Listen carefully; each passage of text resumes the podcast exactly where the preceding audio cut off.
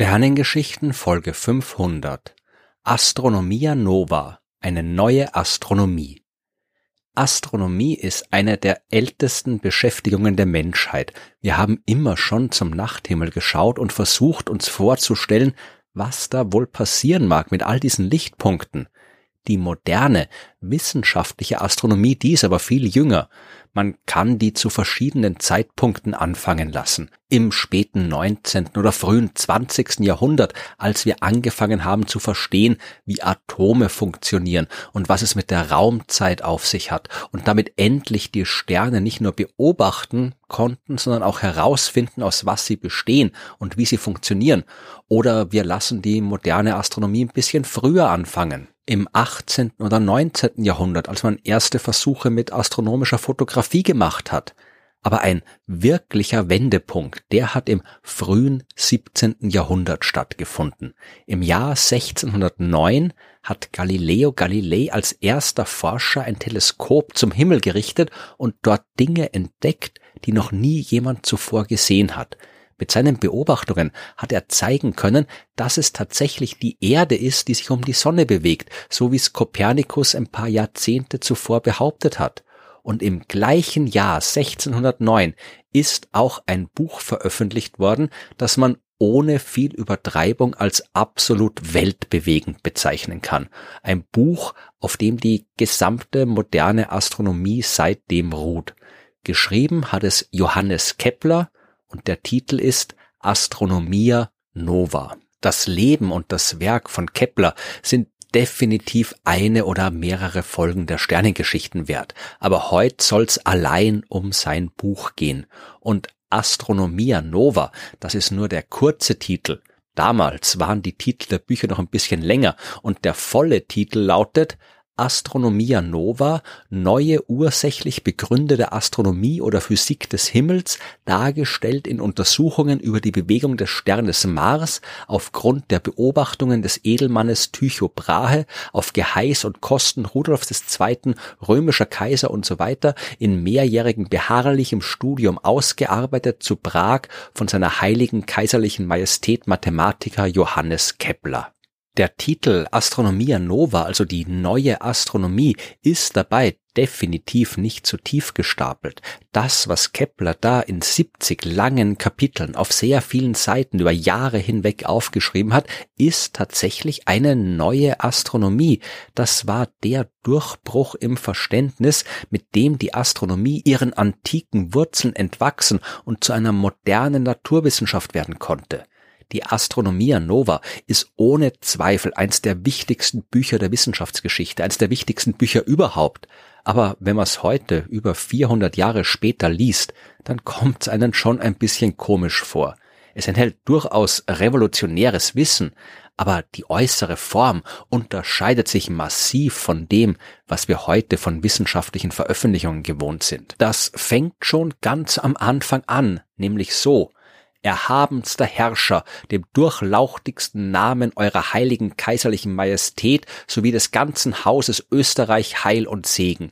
Auf Geheiß eurer Majestät führe ich endlich einmal den hochedlen Gefangenen zur öffentlichen Schaustellung vor, dessen ich mich schon vor einiger Zeit unter dem Oberbefehl eurer Majestät in einem beschwerlichen und mühevollen Krieg bemächtigt habe. Okay, auch heute bedankt man sich noch bei den Organisationen, die das Geld für die Forschung zur Verfügung gestellt haben, aber eher in einer Fußnote und nicht mit so einem extremen Lob wie bei Kepler. Aber wie gesagt, damals waren die Zeiten noch anders und Kepler war ja der Hofmathematiker von Kaiser Rudolf II. in Prag und mit einem Kaiser muss man vermutlich ein bisschen anders umgehen. Ebenfalls außergewöhnlich ist diese sehr blumige Zusammenfassung der Arbeit, der hochedle Gefangene, den Kepler in einem mühevollen Krieg besiegt hat und jetzt dem Kaiser vorführt, das ist nämlich der Planet Mars. Es ging bei der Arbeit darum, die Bewegung unseres Nachbarplaneten zu beschreiben, und Kepler hat das in seiner Arbeit geschafft. Aber so nüchtern, wie man das heute in der wissenschaftlichen Arbeit schreiben würde, hat man das damals halt nicht gemacht. Deswegen entwirft Kepler in der Einleitung tatsächlich ein paar Seiten lang eine dramatische Erzählung vom mächtigen Mars, der sich immer und immer wieder dem Verständnis entzogen hat oder der aller Machenschaften der Astronomen spottete, ihre Werkzeuge zertrümmerte, die feindlichen Truppen niederschlug, wie Kepler schreibt. Und in dem Tonfall geht's weiter. Kepler erzählt von Astronomen, die angeblich Dämonen beschwört hätten, um Mars zu verstehen. Aber Kepler hat's geschafft.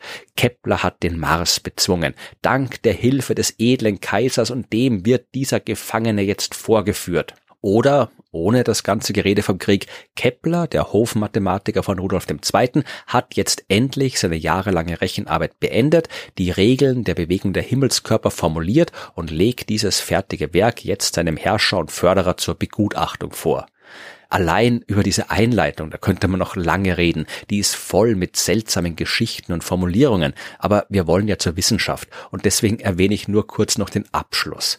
Kepler braucht, wie alle Forscherinnen und Forscher immer schon, mehr Geld für seine Arbeit. Aber jetzt einfach sagen, hey Kaiser, wie wär's mit ein bisschen Gold? Das wäre vermutlich keine gute Idee.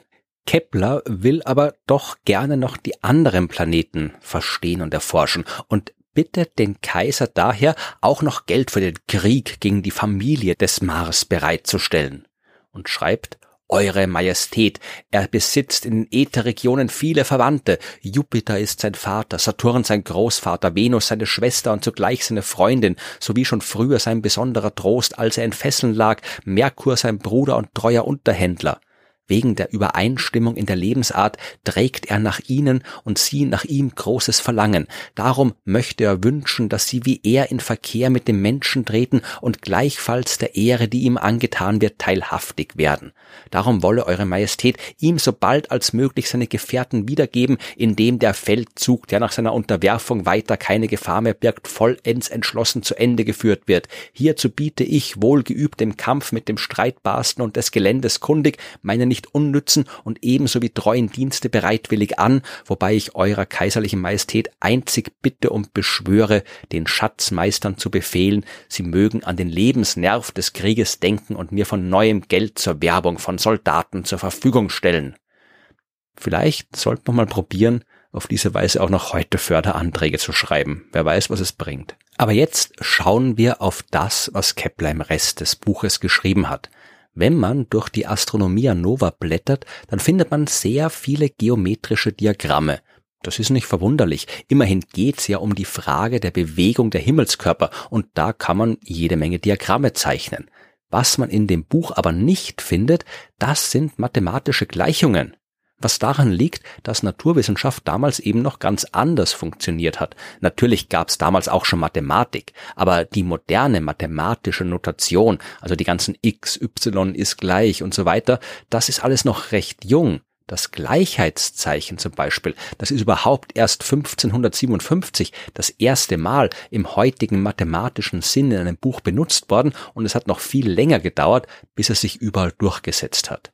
Kepler jedenfalls hat sein Buch so geschrieben, wie man damals eben über Astronomie geschrieben hat. Das war vor allem geometrisch mit Diagrammen und mit Beschreibungen dieser Diagramme. Und das macht die Lektüre aus heutiger Sicht sehr mühsam. Hier ist ein Beispiel. Um diese Untersuchung durchzuführen, addiere man die bekannten Winkel GAD und DAE, um GAE zu bekommen. Im Dreieck GAE bestimme man aus diesem Winkel und den Seiten GA und AE die Seite GE. Im Dreieck GFE nun ist der Winkel GFE Peripheriewinkel, also ist der Zentriwinkel GBE doppelt so groß wie jener. Der Winkel GFE aber wurde vorher schon durch seine beiden Teile GFA und AFE ermittelt und so weiter. Das geht seitenweise so und im Original natürlich auch auf Latein und nicht auf Deutsch. Dass das auch damals nicht leicht zu lesen war, das hat Kepler auch gewusst. In der Einleitung zur Astronomia Nova schreibt er, es ist heutzutage ein hartes Los, mathematische Bücher zu schreiben. Wahrt man nicht die gehörige Feinheit in den Sätzen, Erläuterungen, Beweisen und Schlüssen, so ist das Buch kein mathematisches. Wahrt man sie aber, so wird die Lektüre sehr beschwerlich, besonders in der lateinischen Sprache. Daher gibt es heute nur sehr wenig tüchtige Leser, die übrigen lehnen die Lektüre überhaupt ab. Ich selber, der ich als Mathematiker gelte, ermüde beim Wiederlesen meines Werkes mit den Kräften meines Gehirns. Und wenn schon Kepler selbst müde wird, wenn er sein eigenes Buch liest, dann kann man sich vorstellen, wie anstrengend es für die anderen sein muss und wie anstrengend es sein muss, wenn man probiert, dieses Buch heute zu lesen.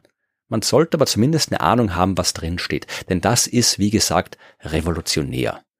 Um zu verstehen, warum das so ist, müssen wir zuvor noch einmal kurz schauen, wie man vor Kepler auf den Himmel geschaut hat und wie man sich die Dinge vorgestellt hat. Und wir schauen wirklich nur kurz, denn wir müssen in der griechischen Antike anfangen.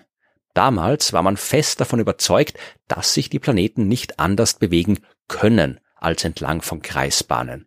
Der Kreis ist die perfekte Form und die himmlischen Objekte müssen sich bei ihrer Bewegung an dieser perfekten Form orientieren. Dass das nicht ganz zu dem passt, was man beobachtet, war den Leuten damals schon klar. Äh, denn wenn die Planeten sich auf perfekten Kreisen um die Erde herum bewegen, dann müssen die sich auch immer gleich schnell über den Himmel bewegen, und das haben sie nicht getan. Aber man hat es halt einfach ein bisschen modifiziert. Da gibt's zwei Möglichkeiten, wie man das machen kann. Entweder betrachtet man die Bewegung der Planeten als Kombination von kreisförmigen Bewegungen. Das sind die berühmten Epizyklen, also Kreise, deren Mittelpunkt sich selbst wieder entlang eines Kreises bewegt, der um die Erde herumführt. Man kann das aber auch anders lösen, und zwar indem man den Planeten sich entlang eines Kreises bewegen lässt. Der Mittelpunkt des Kreises ist aber nicht exakt dort, wo sich die Erde befindet, sondern ein bisschen daneben. So oder so kriegt man von der Erde aus betrachtet einen Planeten, der sich mal ein bisschen schneller und mal ein bisschen langsamer bewegt. Nikolaus Kopernikus hat dieses geozentrische Weltbild bekanntlich dramatisch auf den Kopf gestellt und anstatt der Erde die Sonne in den Mittelpunkt gesetzt. Was aber nicht ganz stimmt, denn auch er hat Probleme gehabt, die Bewegung der Planeten, jetzt halt um die Sonne herum, passend zu den Beobachtungen zu beschreiben. Also hat auch er den Mittelpunkt seiner Kreise ein bisschen verschoben, weg von dem Ort, an dem sich die Sonne befindet, ein Stück zur Seite und hat die Planeten eine sogenannte mittlere Sonne umkreisen lassen und nicht die reale Sonne. Und Epizykler hat er auch noch gebraucht, aber das ist wieder eine ganz andere Geschichte. Kepler hat das nicht gut gefunden. Wieso sollen die Planeten einen fiktiven Punkt im All umkreisen, einen Punkt, der jetzt nur mathematisch definiert ist, an dem sich aber nichts befindet? Das ist ihm nicht richtig erschienen. Und ausgestattet mit den Beobachtungsdaten seines Lehrers, dem Astronom Tycho Brahe, hat er sich jetzt im Jahr 1600 daran gemacht, dieser Sache auf den Grund zu gehen. Er hat sich dabei insbesondere auf die Beobachtungsdaten vom Mars konzentriert und war ziemlich kreativ. Damals hat man ja nicht gewusst, wie groß die Planeten sind, welche Masse sie haben, wie weit sie entfernt sind und so weiter.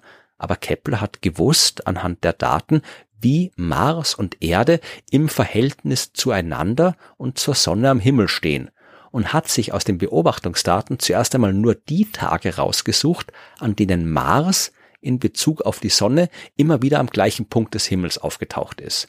Die Erde, die war an diesen Tagen in Bezug auf Mars und Sonne natürlich mal hier und mal dort.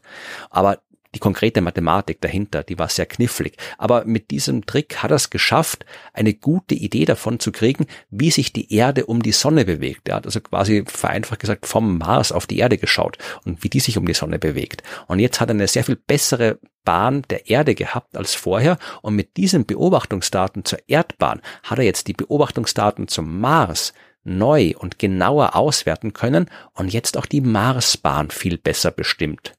Und was ich jetzt in ein paar Sätzen beschrieben habe, war in Wahrheit die Arbeit von vielen Jahren, von der man in der Astronomia Nova lesen kann. Und manchmal klingt dieses Werk auch wie ein Tagebuch, in dem Kepler seine Fortschritte und Fehlschläge aufzeichnet, was es ein weiteres Mal nicht leicht zu lesen macht.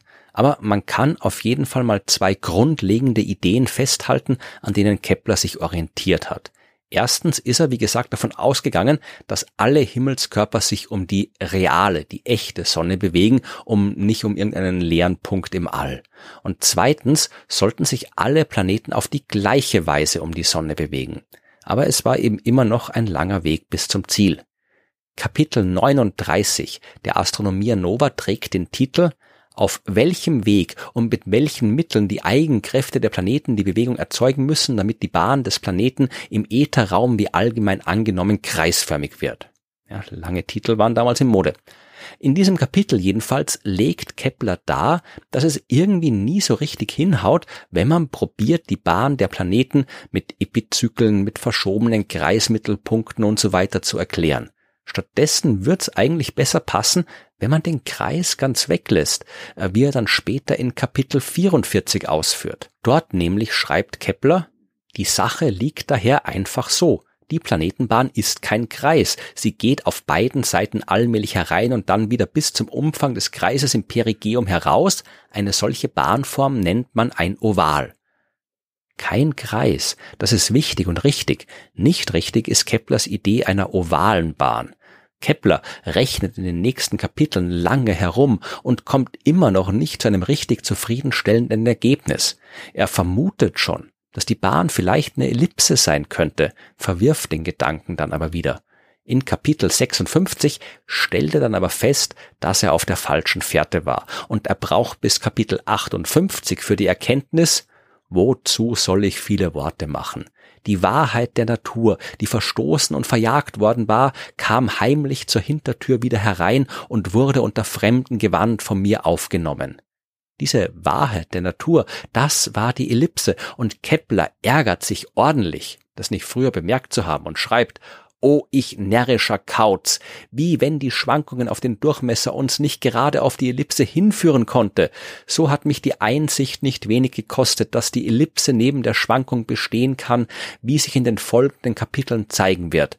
Da selbst wird auch der Beweis geführt werden, dass für den Planet keine andere Bahnfigur übrig bleibt als eine vollkommene Ellipse. Naja, und diesen Beweis führt Kepler dann auch, womit er nach vielen Kapiteln und sehr vielen Seiten die ersten beiden seiner berühmten drei Keplerschen Gesetze formuliert hat. Erstens, Planeten bewegen sich auf elliptischen Bahnen um die Sonne herum und zweitens, eine von der Sonne zum Planeten gezogene Linie überstreicht in gleichen Zeiten gleich große Flächen.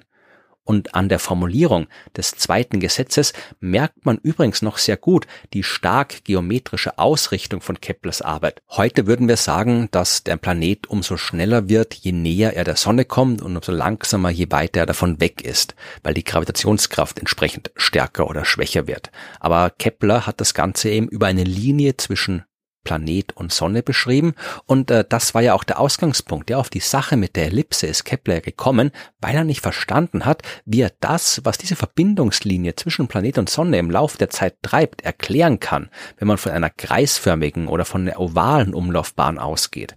Erst als er die Bewegung dieser Linie vernünftig beschreiben hat können, hat er auch die Ellipse entdecken können woraus folgt, dass Kepler sein zweites Gesetz vor dem ersten gefunden hat und das dritte über das Verhältnis der Umlaufzeiten vom Planeten und ihrem Abstand zur Sonne, das kam überhaupt erst Jahre später in einem ganz anderen Buch. Was Kepler in seinem revolutionären Werk nicht geschafft hat, war die Ursache für die Bewegung der Planeten zu verstehen. Er hat in vielen Kapiteln darüber spekuliert, was jetzt dafür sorgt, dass die Himmelskörper sich so bewegen, wie sie es tun.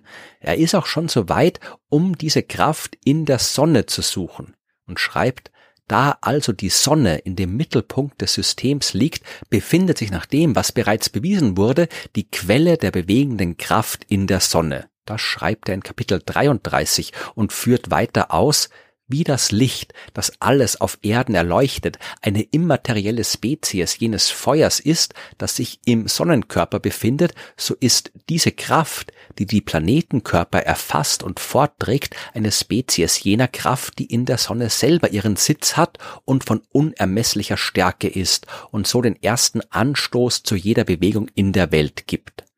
Er stellt noch weitere Vermutungen zu dieser Kraft an, kommt aber zu keinem endgültigen Ergebnis.